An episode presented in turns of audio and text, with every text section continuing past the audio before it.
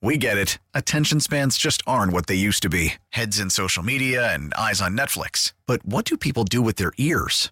Well, for one, they're listening to audio. Americans spend 4.4 hours with audio every day. Oh, and you want the proof? Well, you just sat through this ad that's now approaching 30 seconds. What could you say to a potential customer in 30 seconds? Let Audacy put together a media plan tailor-made for your unique marketing needs. Advertise with Audacy. Visit ads.audacy.com.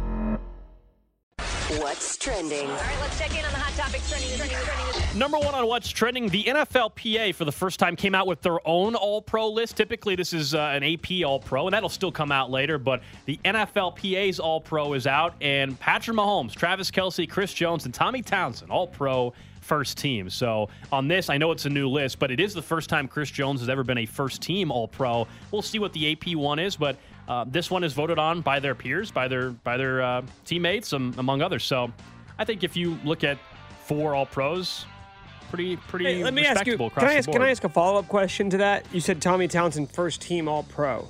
Is that what you said? Yes. Yeah. I'm just curious. Uh-huh. That loudmouth retired punter, Dustin Colquitt, how many first-team All-Pros did he make in the 29 years that he played football? I honestly. Oh, I actually had the answer. It was a trick question because he had zero first-team All-Pros for Dustin Colquitt. Maybe he should put some respect on Tommy Townsend's name the next time he wants to start yapping his gums. Nick Schwartz firing shots at former Chiefs punter, washed up, 16-year veteran. Yeah, washed up. Dustin Colquitt. Zero first-team All-Pro punter, Dustin Colquitt. By the way, I am going to need Jason Kelce to retire so that Creed Humphrey can start getting all these All-Pro votes. Yeah. Because until he does, correct. I feel like he's just stuck in second place until Jason Kelce goes away. Yeah, fair enough. I love Jason, but, you know, we're looking to try to get our guy Creed Humphrey some All-Pro votes here at some point. Next up on What's Trending, two big wins for Kansas and K-State, both winners last night in their Big 12 matchup. Obviously, Kansas down 10. About 5 minutes to go against Oklahoma and eventually made the comeback. Yeah, I hope some of you bet them 7-1. It was a great value to bet. Great value. Yeah. Missouri will take on Texas A&M tonight at 7:30 at Texas A&M. Just Nick, you got them at 7-1, right? I know, someone should check. I don't think. Yeah, I don't think Carrington got them at 7-1. Even higher than that for me, actually. Yeah, 850 or something like that. Maybe even more. Next up on What's Trending, Lamar Jackson still questionable for the Ravens playoff game this weekend against Cincinnati. Then we also learned that Tua once again has not been cleared. He is out for the Dolphins game against Buffalo. That means Skylar Thompson is likely to start on Sunday. Is that the Sunday game? I think it's the Sunday game. Yeah. Start this weekend. How about that? Either way. I think it's going to be interesting to find out whether or not Tua ever plays again, but he certainly shouldn't play the rest of this year. And Lamar, it felt like it was all trending towards it, but then all of a sudden you get here and you're like, he's still in trouble with his knee. You're like, he's not going to play either. Which means he's 6'7", these 6'3", and 2'7" matchups against two of the Chiefs' biggest competitions don't seem quite as tough as it is before. Next up on What's Trending, the Carlos Correa deal. Hold on, wait. Official. Like he's actually signed with a team. Like done. Like they're going to have a press conference today to actually announce him as a member of the Minnesota Twins. So whatever the hangups were in all of the physicals that he had for the mini teams he almost signed with, the one with the Minnesota Twins at least went through. Remember that deal yesterday, 6 years for $200 million. Can be worth up to $270 million. And obviously the Twins have some protections, I would say, in that because of the injury stuff. Next up on What's Trending, tomorrow we're going to have a fun programming announcement. Really excited about tomorrow right around 10:05 to start the show. You want to be tuned in as you always should be. But 10:05 or so tomorrow, got a fun announcement gearing up for the Chiefs playoffs that we're going to be discussing tomorrow. Can't wait for that, man. Can you give us a hint?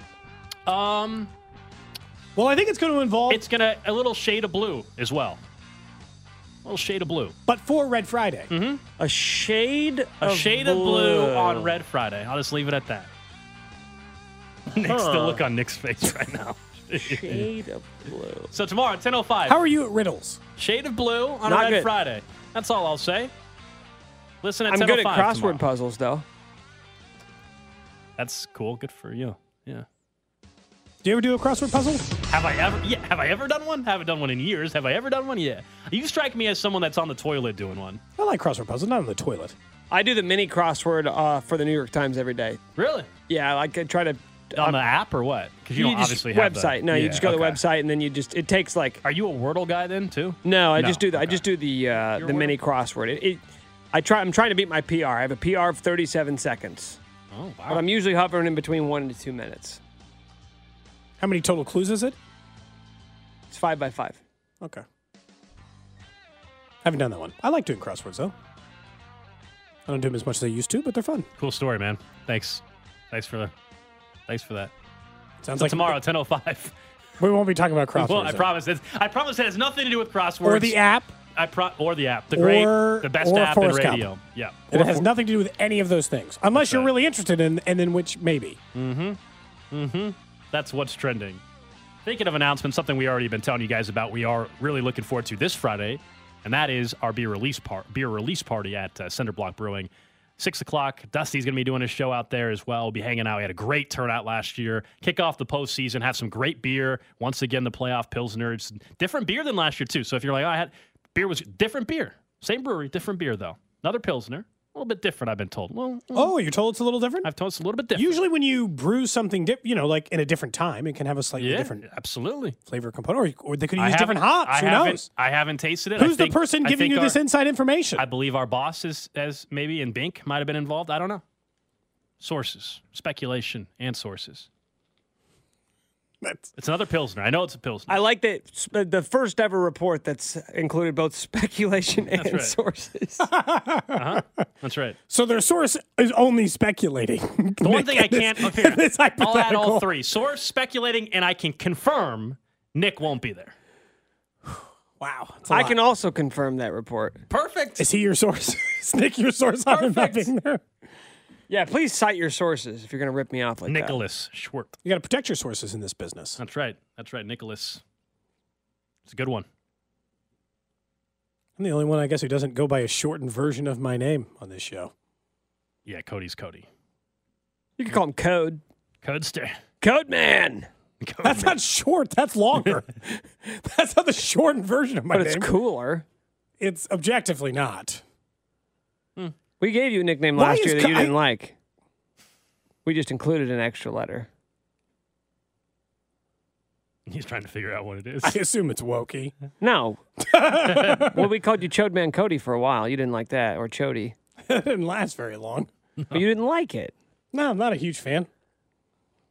Shocking.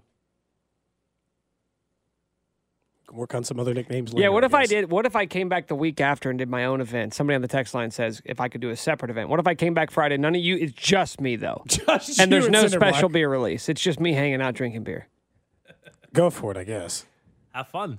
Be nice if you'd actually do that for the listeners. Because if somebody hadn't had a chance, I don't know how many public things we haven't done that many public things. Only a few listeners have had a chance to actually meet. That's not true. We did the toy drive twice. Dude, we've done a toy drive twice. We did the Creed is Good video. We did the guest bartending event. We did wiffle ball. We did the thing at Kaufman. God, we do a lot. Yeah, what are you talking about? We do one like every 2 months. But maybe somebody missed all 6 of those and wanted to meet you at this one. They really don't want to meet them. If that's how many opportunities do we got to give them? More. It's all about kicking off the playoffs, though. So, that's why we're going to be there on Friday. I love that silence when the wheels are turning. Like, how do I transition? Yeah, there is none. There's just no way. But last year, heading into the postseason, I feel like you could have said, all right, this was a problem or a weakness about number 15. And the way the Chiefs were operating. And about Patrick Mahomes. This year, Patrick Mahomes is going to end up winning MVP. We'll find that out. The night before the Super Bowl. Again, I hope that Patrick Mahomes will be unable to attend that event because he will be getting ready for the Super Bowl and the team will not be available for that event. That's what we can all hope happens. But he's going to win MVP, and you look at the numbers he put up this year, and you compare even his turnover numbers to guys like Burrow, same number, Josh Allen, fewer, does Patrick Mahomes does in terms of interceptions. What is the weakness this year, man? I don't know if that exists. Of course, you can always be better, but number one offense without Tyreek Hill, you got more touchdowns than anybody else in football. Got more yards than anyone else. Number one seed, there's nothing that's glaring. That's like last year was obvious. Clearly too many turnovers in the first 9 weeks or whatever it was. Well, the biggest problem with Mahomes too is everybody said he wouldn't check down. And then they got into a game against Cincinnati, and he kept heaving it down the field. Remember, they dropped 8 every time and said, we knew he'd get bored. That was clearly the biggest weakness for Mahomes last year. It is awfully hard to have a conversation about that. They have more yak yardage than any team in the NFL. He drops it off all the time. I don't even think about that as becoming an issue anymore. I think the only argument you can make, because there's two things that we say are critical flaws for the Chiefs that could cost them a postseason game. Their special teams and their turnovers. The problem is, so normally you'd be like, well, it's the turnovers then. That's Mahomes' biggest problem. That's his biggest weakness. And while it's probably the biggest, just saying it's that because we talk about the turnovers of the team is completely unfair. Because it's not just him turning it over. You mentioned his interceptions. Those are the ones he's responsible for based on the number he does it. He's about league average in that. The special teams has lost the football 5 times. Fumbles like Travis Kelce's or Tony, whatever. Like, there are much more costly turnovers for the Chiefs than just the normal interceptions under a course of a normal season Mahomes throws.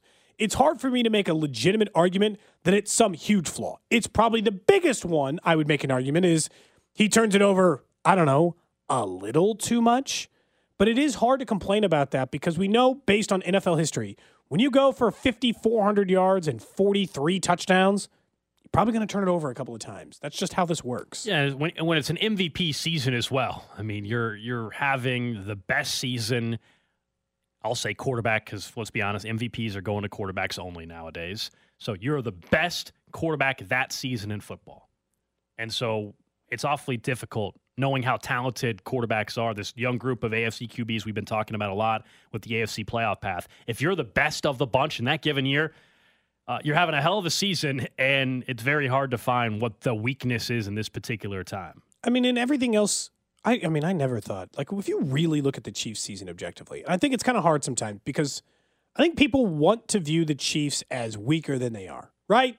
They want to view them, not as far as the Vikings go, where you're like, you just don't take them seriously, but there are people looking for a reason to be like, the Chiefs aren't as good as 14-3. I'm like, well, that's why I pointed out that 6-2 record, right? Or the fact that he's the MVP, or that they're not turning, you know, like, the team itself has, like, Mahomes is doing everything right. Everything right. He's making the spectacular plays. He's throwing for yardage. He's throwing for touchdowns. He's throwing for yardage. He's checking it down. Like, I don't know right now what you would choose to nitpick about his game. He's playing better than anyone. I'm curious on the text line, too, 913-586-7610. Where are you guys at feeling-wise, knowing it's a bye week and all that, but entering this compared to how you felt this time last year, compared how you felt the year they won the Super Bowl, even if you can remember back to 2018 when it was his first year as a starter, and they lost, of course, in the title game to Tom Brady and the Patriots. Like, the feeling going into the postseason about the team. I know those first 2 years, it was the unknown. You hadn't experienced the Super Bowl win. You hadn't experienced the AFC title game. So that was all fresh and new for everybody.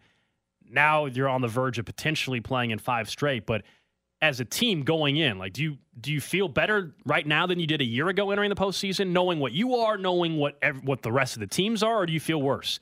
Because last year they weren't the number 1 seed heading into the postseason. They weren't. They were the 2. They ended up hosting, as we know, because Tennessee got upset. And we didn't take the 1 seed all that seriously, so we still thought that they were better than the 1 seed. But did you feel like, because for me, knowing how it's all played out, and also a year now I saw Cincinnati beat you again, like, Kansas City has as good of a chance as anybody to win it. They're Super Bowl favorites for a reason, but they're definitely not, oh my gosh, the big bad Chiefs, nobody can beat them, like maybe you felt a year or two ago. But they have just as good of a shot as anybody, man, to hoist the Lombardi trophy as far as I'm concerned. Better about the team, worse about their chances to get to the Super Bowl. The reason why is there are more, I feel, this year, there are more teams who can stand in their way. Last year, getting into the postseason, I was only worried about one team standing their way and going to the Super Bowl. It was just Buffalo. This year, I'm worried about Buffalo, Cincinnati, and the Chargers. And I know that, like, I'm worried that those teams could stop them from getting to their inevitable goal. I don't think the Chargers are going to the Super Bowl, but I do think that they could stop you from getting to where you're trying to go. Last year, I was only worried. And it ended up last year. There were 2. I was going to say, it's almost the same. You know, we didn't know it at the time, There were 2. You know, but it turns out there were 2. Buffalo and Cincinnati, whereas this year, the good news is you're saying the Chargers, you know, for this year, you could argue it's only one. You could actually argue only one team because you're not going to play Buffalo and Cincinnati. You're only going to play one of them. So in a way, it's really one team, depending on what your feeling is on the Chargers. You know, I I think the Chargers can win their wild card round. I don't see the Chargers rattling off 2 or 3 wins, and you can say, well, that's what we would have said about Cincinnati. I got more questions still. Basically, like Cincinnati, at least at that point, we already had seen like Jamar Chase looked unstoppable. Burrow was playing as good as any quarterback at the time. And by the way, those things are all still true right now. Yeah, but for the Chargers, like I don't look at Herbert and think he's playing his best football of his young career. He's not. Their defense is playing their best football, but he's not. I don't look at Keenan Allen and Mike Williams and say, man, those guys are unstoppable. One's hurt right now, and I just don't think they're unstoppable. You know, their defense has played a lot better. So it's a little bit different. I actually would argue that heading in, it still is only one team, Buffalo or Cincinnati. Which is, then you should feel, then why do you feel worse? They got a better record. They got a quarterback playing better, and only one team stands in their way. 15 seconds ago, you're like, I feel worse. Don't.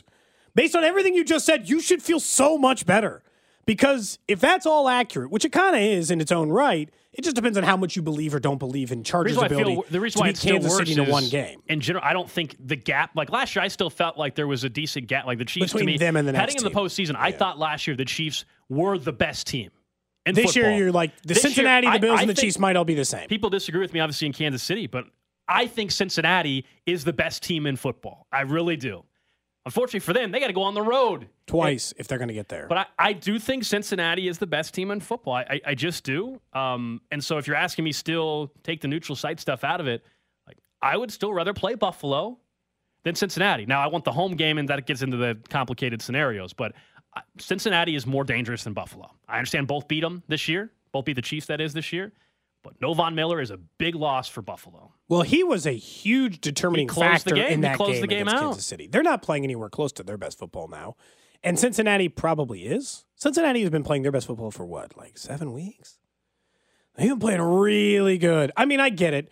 It's always an outsider's perspective because they got some close wins in there too. And then when we talk about close wins with Kansas City, we never want to give them any credit for what they've been doing. Both teams have had an advantage. Kansas City is one out because, one, they're better than most teams. And honestly, they haven't faced a murderer's row in the second half of their schedule. All three of these teams have been tested. The Bills, the Bengals, and the Chiefs all have top 11 end-of-year strength of schedule finishes. The Chiefs are actually dead last in that at 11. That's why I had to draw it out to that number. So they all faced plenty, and that largely goes back to the AFC. Broncos twice, Raiders during that stretch, and you got to play the Titans and the Rams. It's hard because the AFC is so deep. You'd be like, there's got to be an upset in there, right? There's got to be an upset. Where's it coming? Where's the upset? But if any of the teams, Chiefs, Bengals, or Bills, make the Super Bowl, none of us are going to think of that as an upset. All three of those teams are plenty good enough to beat each other. The upset would be the Chargers.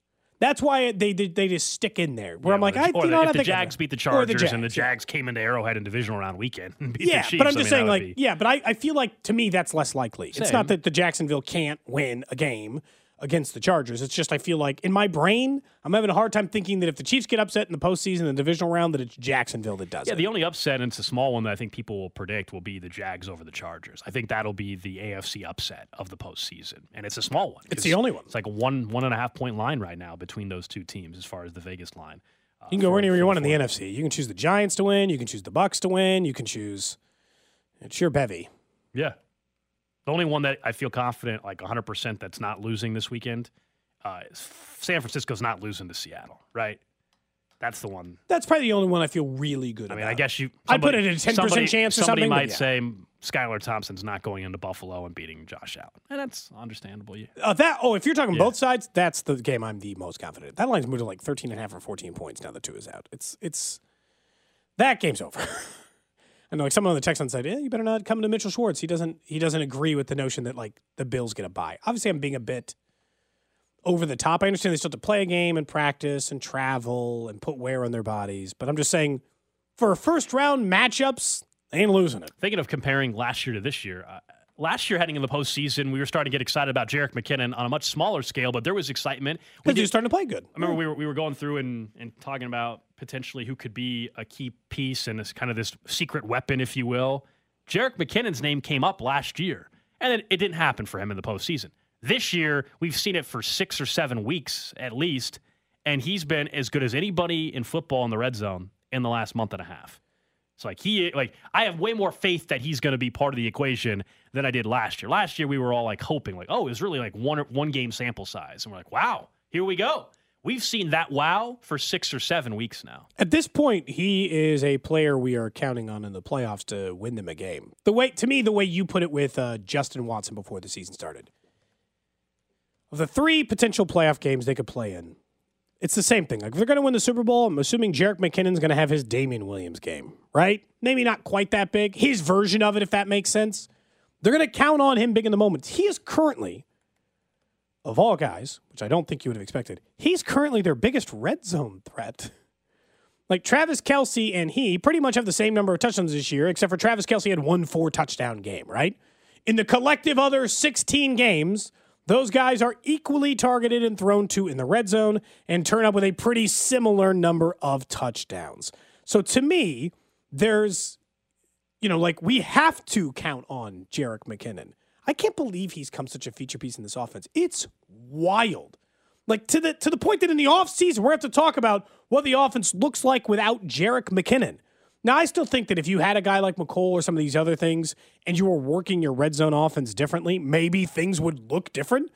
But Jerick McKinnon, as we said, is the third most important offensive player for you all of a sudden. He's more important than Juju Smith-Schuster because he scores. What's wild about it is whether you look at inside the red zone, or if you want to go even farther to inside the 10-yard line, Kelce and McKinnon are number 1 and number 2 in touchdowns. In the red zone, Kelce has 10 touchdowns this year. That's first in the NFL. Jerick McKinnon has 7. That's second in the NFL. Yes. I mean, it's crazy. For much of the season, it was just about, hey, man, Jerick McKinnon is the best pass-blocking running back in football, which he still is. And he was so vital in that role all year as the third down back. We're like, it's nice that he can block. That sounds... And now it's, of course, the blocking is still there, but he is a huge weapon in the passing game. What's so funny about it is that last year, this was kind of shocking. I think we talked about it before the season, but the Chiefs' biggest red zone threat... Mecole. No, it was Tyreek Hill. Yeah.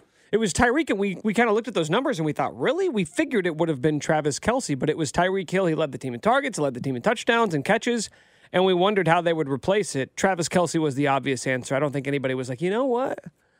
You know who would be really useful down near the goal line? Shockingly, Mecole Hardman was second on that team. Kelce was third last year. Could you imagine, Nick, you're right. Could you imagine in August, I'm like, yes, like, who do you think's going to step up? And I said, Jerick McKinnon. Shut up. I would have been like, oh, my God, why are we even doing I would have been so mad at you at training camp if you had been like, sitting out there on some hot-ass August day and we're having this conversation. You're like, Jerick McKinnon's my red zone guy. I'd be like, Alex, we're trying to have a serious conversation. Like, you could have said Juju Smith-Schuster. Yeah. You could have said MVS. You could have said Mecole Hardman or Clyde. And you're coming on to this show, and you're going to try to tell me Jerick McKinnon is the second most important red zone target for the Chiefs. We all would have thought whoever said it was nuts at the time. And that's a credit to Jerick McKinnon and Andy Reid and Eric Bieniemy, this offense evolving and adding him, because that was like that. I don't believe for a second that was ever part of their plan either. So. I just want to add that even with all the time that Mecole Hardman missed this year, he still finished the regular season 6th in the NFL in touchdowns inside the 10-yard line. That makes no sense. But when you were mentioning the Tyreek Hill stat, he missed half a season. Mecole Hardman was a key feature piece of their inside the 10 red zone offense last season too. That's what makes the Jerick McKinnon emergence so important. It's also what's going to make it, I don't know, is it going to make it impossible for teams? Like, if we know that they are effective and they are good at game planning, a way to get Mecole Hardman away, to touch the ball, to score a touchdown inside the 10. And now we know that they're great at doing that with Jerick McKinnon, and we've always known that they're great at doing that with Travis Kelce. Like, before you even include another player on the field, what is the good strategy for eliminating all three of those players inside the 10? I mean, I know this all goes back to the whole point of this conversation. When they let go of Tyreek Hill, like, well, they're going to have to do it with, 8 guys instead of 1, right? Not one guy's going to dominate. They're just going to have to give it to everyone. It's just wild to me that, in the end, those guys... Mecole Hardman and Jerick McKinnon. Does that mean they just make anyone work, or is it just like Jerick McKinnon's special? He's a 30-year-old running back. They signed for $1.25 million this offseason. To blow up the way he has, obviously, he gets a ton of credit for that. To your point about the scheme and all that, there is to a certain extent when you have Patrick Mahomes and when you have Andy Reid run on the show, it's amazing how good they can make a lot of players look, right? We talk, some of the great quarterbacks have done this throughout their some of the great coaches. Look at Belichick and Brady and how many different wide receivers that they got paid elsewhere because of what they did on a somewhat small scale in New England, but then somebody else said, hey, we'll go pay you big-time money. And the same thing, when you're talking about the greatest coaches and the best quarterback, you can make, and this is not a shot at McKinnon, because, again, you don't blow up this way without you doing soming right as well, and he certainly has. And part of the doing something right for him is just being healthy. True. Just being on the field. But I think, I mean, look at that touchdown McKinnon had on Saturday. You know, Mahomes, and they have to acknowledge the run threat from Mahomes there. Yeah. And McKinnon is smart enough, and McKinnon stops. That's the relationship they have. But, like, it's a shovel. You know, it's just a shovel. It's a shovel pass. But that, them being on the same page and the fact that we've seen that play out time and time again is why, if you're a defensive coordinator, I don't know how the hell you match up in the red zone against the Chiefs. As long as the Chiefs, like, we always know there's that fine line of, like, being creative and being cute. When it works, it's creative. When it doesn't, we always say it's too cute. This is always funny in the NFL. I just, postseason time is when I'm just like, just use your best ones. The ones that you did in the middle of the season that got like -2 inside the 10, maybe not that one or any iteration of that one. Do a different one. NFL playoff coverage brought to you by Twin Peaks. Eats, drinks, scenic views. Up next, we'll head to the sideline and talk with Chiefs sideline reporter Josh Klingler. We'll ask him about Jerick McKinnon and what he thinks is going to happen this weekend in the NFL. You're listening to Cody and Gold, brought to you by Gann Asphalt and Concrete. For asphalt, concrete, and parking lot maintenance, Gann Asphalt and Concrete. One contractor, all things parking lot. Trusted in Kansas City since 1994. Online at GANNAsphalt.com. Subscribe and download all new episodes of Nick's Wavin' in the Week podcast, released every Thursday on the 435 Podcast Network and the Audacy app. Here on Cody and Gold, Alex Gold, Cody Tapp, Nick Schwartz with you. Real quick, I saw this come out from Caesars Sportsbook. I only bring it up because it involves a Kansas bettor. A Kansas bettor just dropped $100,000 on a playoff game this weekend, the 49ers and Seahawks game. The Niners are 9.5-point favorites. This bettor bought roughly 14.5 points to get it to the Niners plus 4.5. That means it's now minus 1,200. $100,000 to win $8,300. Spoiler, it's a dumb bet, by the way. I don't think you need the $8,300 that bad if you have $100,000 to wager on that. That's just nuts. And it's someone here, somebody in Kansas hopped on the Caesars app, wired over some money.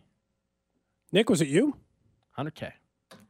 Yeah, but it was me on behalf of Carrington. Yeah. Carrington said he needed Kansas better, so I offered to do it for him. That's very nice. That's since very Gold true. Won't do it for me anymore. Think about it. There's someone somewhere that in their group chat, I'm sure, asked a buddy, hey, can you make the bet? I'll Venmo you $100K. Yeah, I don't think it works that way, but that's exactly the same thing. If someone Venmoed me $100K, I guess I'd make the bet. I think it's like a $500 a day or $5,000 a week limit or something on Venmo, something like that.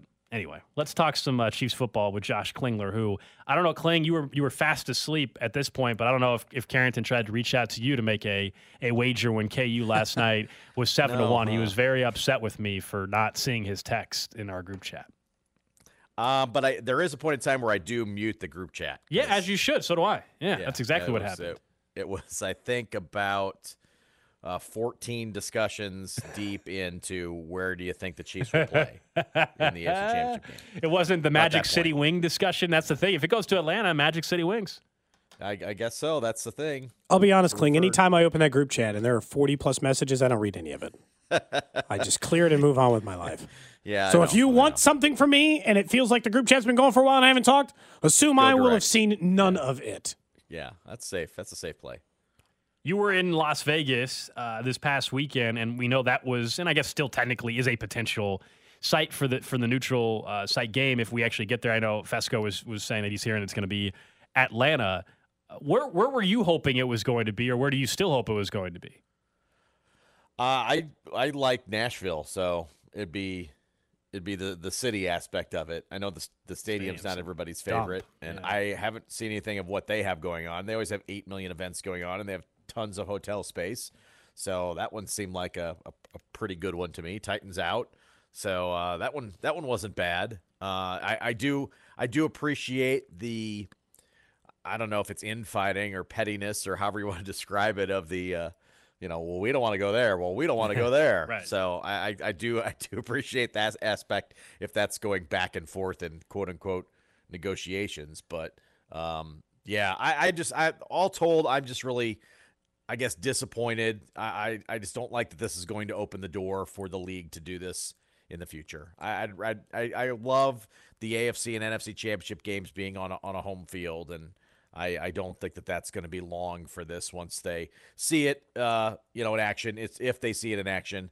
and it's going to be a success. You have the two perfect fan bases to try this out as a test balloon, and then the league's going to move towards conference championship games that are played at neutral sites, and we'll have the college format, two semifinals and a final game at neutral sites. I just don't want to open the door for that. I think what the NFL does is pretty cool. I wish, I hope it's not.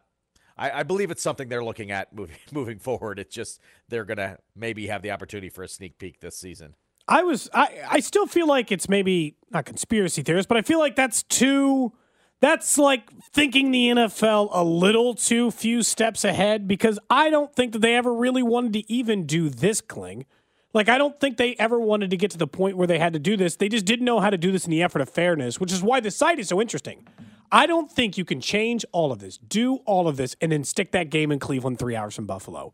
You ruin the entire illusion of doing it under the guise of neutral site. Yeah. Now, do I think that they've discussed this at some point in time? Probably. And are they getting a free preview? Yeah. Yeah, they're getting an example of it that was. I think we lost connection there with Kling. My feeling on the neutral site, I mean, that's what I said last week. I'm 100% with Kling. That is a concern. I don't think it's happening next year, but a concern of mine would be that, for sure, there's a financial revenue stream to potentially add of neutral site games. They got Thursday night games every night of the week now, or every week, I should say. It's like it's not going to be all that neutral, man. You put three different neutral site games every year, you're going to run into someone essentially playing 1 hour from their home, 2 hours from their home, at home. But at least if you knew, here's the reason why it's different then versus now doing it 3 hours when you know it's Buffalo. If we knew in 2028, let's just say hypothetically, Cody, in 2028, the AFC title game is going to be in Indianapolis, and you knew 5 years in advance, people wouldn't be as upset about it being so close. Like it'd be. Oh, they didn't know it was Buffalo and Kansas City. Yeah, but it still sucks when it works out that way. Sure, but now they have an opportunity to avoid putting it 3 hours away from Buffalo if they want. Yeah, the funny part about this, by the way, there's an article over The Athletic, by the way, that says Lamar Hunt used to like the idea of neutral site games. Kling with us. Lamar Hunt liked it. How could you be against it? How dare you? Yeah, I know. I guess that means the Chiefs like it, and they've kind of been pretty steadfast on. Lamar Hunt's visions and what have you. So yeah, maybe it's in trouble. Maybe it's in trouble just because of that. But I just love the atmospheres that you're going to create. Not that you can't create a good neutral site, but I just think that the NFL's done it so cool. You got the Super Bowl as that neutral site one. I just wouldn't mess with the conference championship games and. I'm disappointed about that whole thing. Got to get there first. I get it. And there was no perfect answer. I get that as well. If you could assure me that this was a one-off, I'd be much more receptive to it, but I don't believe it is. When you're looking at the games this weekend, Kling, are we at the point now because of the quarterback injuries that no upset is even likely kind of out of the AFC? It feels like we're going chalk. Like the Jags and Chargers are a toss-up game anyway, and then it's going to be Bills, Cincinnati in the divisional round. Yeah, how could it not be, right? No Tua, probably no Lamar. Yeah, that's it, right? The NFC is going to have to give us the upsets. Do you call Chargers over Jags an upset? I don't. Not one way or the other. Not that it matters. The line is 1.5. But to me, they both won their division. They both are playing good football in their own ways. Neither of those teams are dominant. To me, that's like a pretty normal 4-5 seed even matchup playoff game. At least according to seed, it might be an upset, but I like the Chargers coming out of that one, and I think the Chiefs face the Chargers, Bills and Bengals will do battle. We're talking to Josh Klingler, of course, Chiefs sideline reporter for the Chiefs Radio Network. You hear him on Fesco in the morning as well. This team, this go around, the Chiefs heading into the postseason. We were just discussing. Does it feel better or worse for you about this team heading in than it did even this time a year ago, considering who they are as a team, but also what we just discussed, which is the potential path of Buffalo and Cincinnati, but only having to play one of them this go-around? Well, I think the last game probably helped a little bit. I would have loved to see them play. If they had really kind of flexed their muscle down the stretch and showcased themselves a little bit more over the last four games and had a bunch of convincing victories, I think we'd all feel a lot better going into the postseason. I think the last game helped, and I think the team needed it too, to see that kind of full complementary game. But also, I do believe that the gap is closed. This particular team plays very close games, and so to think that, again, we are all jumping ahead, right, to the neutral site thing. But I think that first game will be a tough one.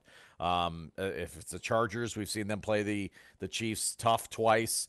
Bosa's back, although nicked a little bit maybe from the other day, but he's going to be back. That's a tough matchup. It's not a walk in the park. So I think the gap is closed a little bit, but also we've seen the Chiefs just play teams a lot closer than maybe we're accustomed to. And then the Bills, if your road is Chargers and Bills or Chargers and Bengals, I mean, you're facing two really good teams. I mean, there's no kind of throwaway there. So it's not going to be an easy road. Do I feel better or worse than a season ago? I don't know. Maybe a tad bit worse, because I don't like turning the football over like they have at times. I think the defensive creation of turnovers maybe has picked up a little steam here down the stretch. Mm-hmm. We all worry about special teams still, despite a clean game the other day. And so maybe a few more kind of smaller worries. And then I do believe in, the teams that they have to face. Again, the Chargers, I was hoping we wouldn't even be dealing with them in the postseason, right? How they held that thing together, and they play the Chiefs well, and they know each other well, and that one would pose a very difficult, opening round game. When you look at Patrick Mahomes going into this postseason, part of the reason I feel better is because their quarterback's playing at an MVP level, so that makes it easier to just have more confidence in the team. But I felt like going into the postseason, Klingler, like, can he check it down? Can he check it down? Can he check it down? And in the important moment, the Bengals kind of laughed at him. They said, we're going to drop 8. We knew he'd get impatient. And Mahomes had the worst half of his NFL career. Going into this year, is there even a knock you can give on Mahomes? Because at this point, other than saying, oh, he throws some interceptions, no more than Burrow and no more than Allen, then what are you picking on Patrick Mahomes' game? That the Bengals maybe have the kryptonite? That'd be it, right? I mean, the Bengals have seemingly figured them out a couple of times defensively and really frustrated what they're trying to do.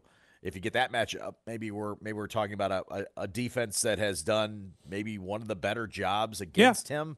I think where you can feel good about it, good, bad, I think a lot of the things that they have gotten into have been self-inflicted. And you say, clean that up, don't help any other teams out, and nobody can beat you. Nobody can be close to you if you don't, let them into ball games. And so I'm not saying be conservative or what have you, but just stay away from those key. Don't try for extra yards on a kick or a punt return, right?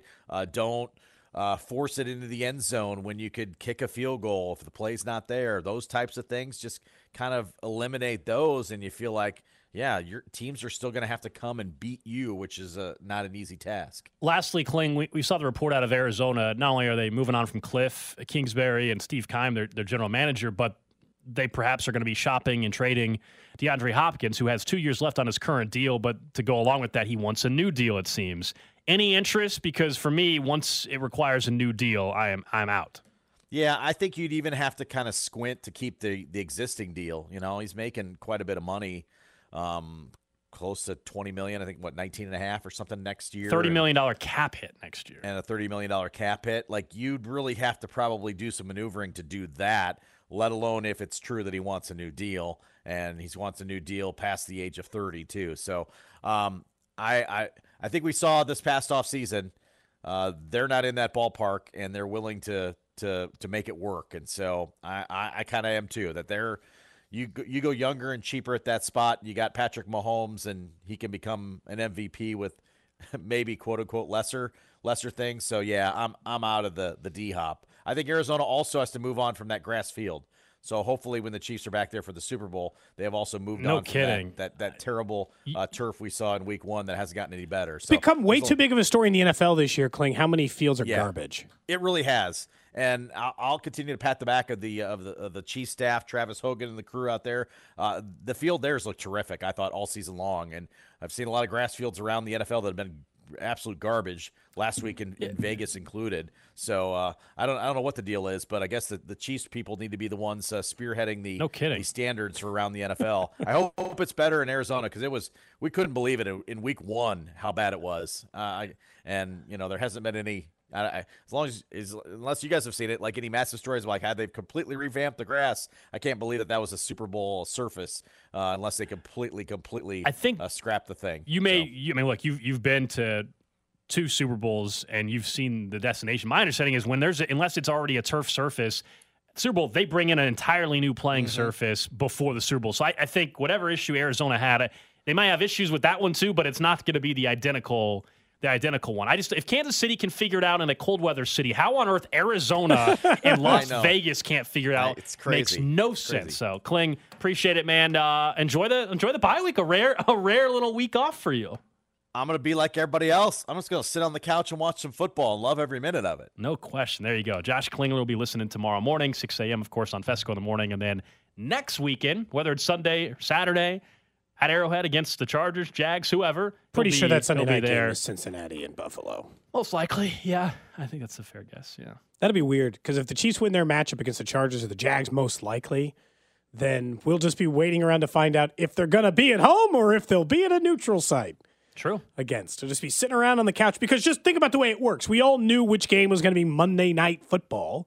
It's logical. The NFL follows a pretty logical line. Maybe a surprise or two, but if Cincinnati and Buffalo are playing each other in the next round of the playoffs, they're going to be the biggest feature game of that round. Random question. For you, Gold. For you, Nick. And over in the text line, 913-586-7610. Of course, the random question today brought to you by the window source of Kansas City. Today it was announced the games that will be played in the Pro Bowl weekend. My question today for you is, which one is your favorite? So here's what you got. You got dodgeball, 5-player teams of AFC and NFC going off in a multi-round tournament. There is longest drive. That's like golf, longest drive. There'll be EA Sport. There's precision passing. So we've seen that one before, right? Put the little die on the back into the football and figure out which way it's going to go. There's kick-tack-toe, which, as you can imagine, is just tic-tac-toe, but with kickers. Best catch, which is going to be a little bit difficult. They're going to perform like it's like they're trying to go dunk contest, if that makes sense. Celebrity judge panels, rank it out of 10, try to make a spectacular catch, and go by that. There's also relay races, and then side-by-side weighted walled competition. Kind of view it as like a tug-of-war situation. It's field day. All right, yeah. It's elementary school field. This is much better than the Pro Bowl days game. Are awesome. Field days are awesome. The game, you get the big rainbow tarp thing. That does not seem to be included, although it should. Parachute. There's also 7-on-7 flag football, by the way. Yeah. So look, the game has been a joke for a while, and we all, I think, at one point, I think I speak for all of us, when they used to play on the beach and do some of these type of things, that was awesome. That was fun. This at least is something fresh and new. I'm sure there will be complaints about it as well.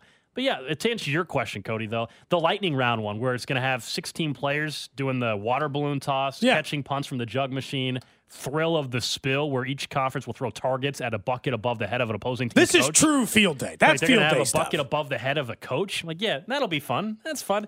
And look, you're all also you're in a better mood if you know, like, we're all going to love the Pro Bowl if the Chiefs are getting ready to play in the Super Bowl. We're going to think it's the best Pro Bowl ever. The Chiefs players aren't in it. The next week you're going to the Super Bowl. Mahomes not dunking Andy Reid. Yeah, losing in an AFC title game maybe to Buffalo or Cincinnati maybe. And then you're like, well, the Pro Bowl, you see Mahomes out there and we're all sad. And, yeah, that'll suck. But still be better than the regular dumb game. This is so much better. I'm going to be honest with you. I think I said this last year, and it's not even me trying to be I'm too cool for I don't think I have watched a single second of the Pro Bowl since childhood. Yeah. I've watched very little, almost none. I usually just forget it's even on. It's not like I make a conscious decision not to watch it. I just I'm not in front of my TV, or I forget it's on. It's just it's not on my radar. I don't think there's anything they could do. And that's just it. Go ahead and try whatever you want, because you're never going to get people to watch this thing. You're never going to turn this into an event. Like, the idea that there is any chance of them saving the Pro Bowl, it's just not ever going to happen. No, but I'll watch Audacy on the background, right? Like the dunk contest, I don't tune into it every year. But if I'm at home and it's on, all right, fine. Like if I'm at home and the best catch is going on and I got the TV muted while I'm playing with the kids for a minute, I'll watch to find out if DK Metcalf can reach back behind his head and try to do something like between his legs to catch him. I'll watch that, right? I'm much more likely to watch that than is what is essentially just guys going through a light practice. I'm just going to jog in. Because that's all the Pro Bowl game had turned into. Matter of fact, I think they're more likely to try hard in 7-on-7 flag football. Because then at least you're like, oh my God, I can't believe he still got around that guy, right? There's more possibility. I'm interested in best catch. I'm curious to find out if they can make anything out of that. Yeah. Because we know why the dunk contest works. Is there a way to catch a football interestingly enough that makes me tuned Didn't they do something like that last year? Wasn't there some sort of weird skill thing with like Stephon Diggs and Trayvon Diggs? Yeah, they did do that, right? Because that was the joke, was that both the Diggs brothers were in it. I want to find out whether or not they can make that interesting enough to be there. You're probably right. The lightning round one is the most ridiculous grouping of settings that just kind of creates this. And the dodgeball one always makes me think of that time Alex Smith just dirted one in a dodgeball game in which he's an NFL quarterback. But the rest of them, I'm kind of intrigued by. Yeah, because they've definitely done the dodgeball thing before. We've seen that happen. Longest drive didn't do much for me. Like, I get that all these guys golf, but I don't know.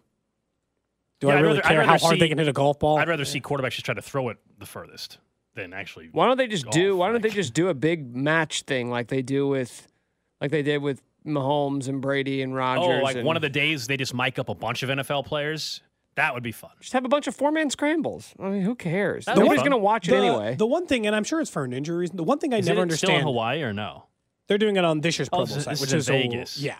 Oh, you know what? By the way, that might also be why they can't do it. They don't games back. I mean, I know they could do it, but the Pro Bowl might cause a problem. Yeah, I don't know how much prep they have. Well, and if anything, everything will be kind of in place somewhat. But when you the one thing I don't understand that they haven't included at this point, and it might be injury, is why aren't we doing the 20 fastest players in heats of 5 for a 40-yard dash, determining a winner? This goes back to the injury. I don't understand. Goes back to the injury stuff, I think. Isn't that what you want to see? It's them just running that? It's the injury stuff. I'm going to be honest, man. I don't know how else to make this more clear. I don't want to see any of it. What's your favorite one? That was the question. The golf. Just have them play golf. Cody, I'm with you. It's probably just completely do nothing football-related. Have them do a talent show. Like, I don't care. Because anytime you try to do something... They're going to, spin batons? Or comedy. It could be like a hidden talent, juggling, I don't know, karate. What if there's a guy in the league that's like a black... How do you do karate is a hidden talent? Break boards and fight ninjas and throw nunchucks. I don't know, man. I don't think you throw nunchucks, but you could. I think you swing them, probably. You could throw the stars, throw the throwing stars. Do you even know anything about karate? You're just saying. Obviously not. Is that not apparent? Just throw nunchucks. Fight ninjas, yes. Hire ninjas and then have them fight them off. Break boards. Break a cinder block with your head. I don't know. But that would be cool, wouldn't it? Break a cinder block with your head. Not a piece of wood, a cinder block with your head. I like NFL. We're worried about concussions. Yeah. Come watch our offensive lineman break a cinder block with his head. Hey, but you're interested, aren't you? I mean, would I watch? Yes. Yes. If that's the only goal is watching, there's a lot of random stuff they could do if that was the only part we had to worry about and there wasn't anything else to go with it. I just, again, truly, hopefully the Chiefs don't even have anybody in this. Truth or dare. So. For them? Yeah, they play Truth or Dare. Sure, fine. Spin the bottle. You have a thing about spin the bottle. Nick brings that up a lot. Nick, just out of curiosity, since Gold's right, you have brought it up a lot. Have you ever actually played spin the bottle? Do you like it? Oh, yeah. Oh, I still do. Still do, actively. That's interesting. Is that what you're doing instead of coming to the beer release party on Friday night? Yeah. Spin the bottle with friends. Playing all night. We play for hours and hours. Never gets old. Oh, yeah. How about food eating contests? Yeah. Oh. Somebody said here a pie eating contest. I think all sorts of food. Between offensive linemen or just like everybody? Anybody. You want to see if the skinny guy can get a shot too? If Josh Allen's like, you know what? I know how to put down tacos, then let him in. I mean, I'd probably watch that. I'd be fine with that. Just stop trying to make it football related. And that's what, I mean, they are kind of. I mean, honestly, I think that is exactly what they're trying to do to a certain extent. There's a couple of football things like precision passing, but that can be interesting, right? Watching them try to I think it should just be all paintball. Annie Oakley, though. It should be your teammate has to put a helmet on and put a cup on the top of his head. He's got to try to knock it off like Varsity Blues. It's got to be that. Annie Oakley. It's got to all be there's got to be a risk for personal harm. Dated reference ever, you know. Yeah. Leave it to Cody on the show to bring up a 1800s reference. Nice job. Nice job. Nice job, man. Nice. Well done. Who knew Cody was such a Buffalo Bill fan? Buffalo Bill Cody. You're a Buffalo Bill fan. Got to stand by Buffalo Bill Cody. Got to stand up for our Have him play drinking games. Someone said lineman drink. Like quarters? They're just, we're just watching televised quarters. Beer pong, flip cup, chug off. Yeah. Oh, Mahomes, Kelce, and Josh Allen in that group doing... Oh, David Bakhtiari would win the chug off. I mean, Post Malone got that tattoo because Kelce and Mahomes beat him in beer pong. So we got to assume they're very good. This is true. Because I assume Post Malone plays a lot of beer pong. Remember that video of David Bakhtiari at the Bucks game a couple years ago? Just absolutely... demolishing. Speaking of the Bucks, did you see the latest rumor about your guy Aaron Rodgers? After, of course, he's got his offseason for him. My guy or his guy? It's definitely your guy, Aaron Rodgers. Why is he my guy? You guys share the ayahuasca journeys. Yeah. Oh, yeah. And we know it's the offseason now for Aaron Rodgers. That I guess it was TMZ reporting that Aaron Rodgers is dating the Bucks owner. Yeah, that's been a rumor for like Bucks owner's daughter. That would have been quite the story. That's been a rumor for the daughter of the Bucks owner. The heiress to the Bucks. How about that? Yeah, it's been a rumor for like 2 or 3 seasons now. But it's come out again. Good for Aaron Rodgers. He's in the Derek Jeter phase of his career where he's only dating women like a decade younger than him. Good for him. Is there a 10-year gap? She's not. She's like 36, isn't he? 37? I mean, that sounds about right. He's right around there. 37, 38. He's about Cody's age. Maybe a little younger, and I think Mallory Edens or whatever is her name. I want to say she's just based off the optics. She looks like she's like late 20s at most. She is 23. 20. Are you kidding me? No, she's 26. That's still quite a gap. She's 26. Good for him, man. This article, he says, Aaron Rodgers, 39. Mallory Edens, 26. Be successful, get rich, get old, and then start dating women 12 years younger than you. That's the dream. For other guys, not for me. I'm happily. I'm happy in a relationship. He actually thinks that should be the Alex Gold plan going forward. I'm pre-engaged. Yeah, Nick is basically already engaged without the ring. Think about that, Gold. Your future wife might still be in high school. Oh my God! Don't put it like that. Well, Aaron Rodgers could have said that 10 years ago. That's not how we do this. Like the way you put that at all. That's not how we do this. You're not going to start dating her for a while. Gold's birthday is actually tomorrow. It is on January 12th. Which will make him 33?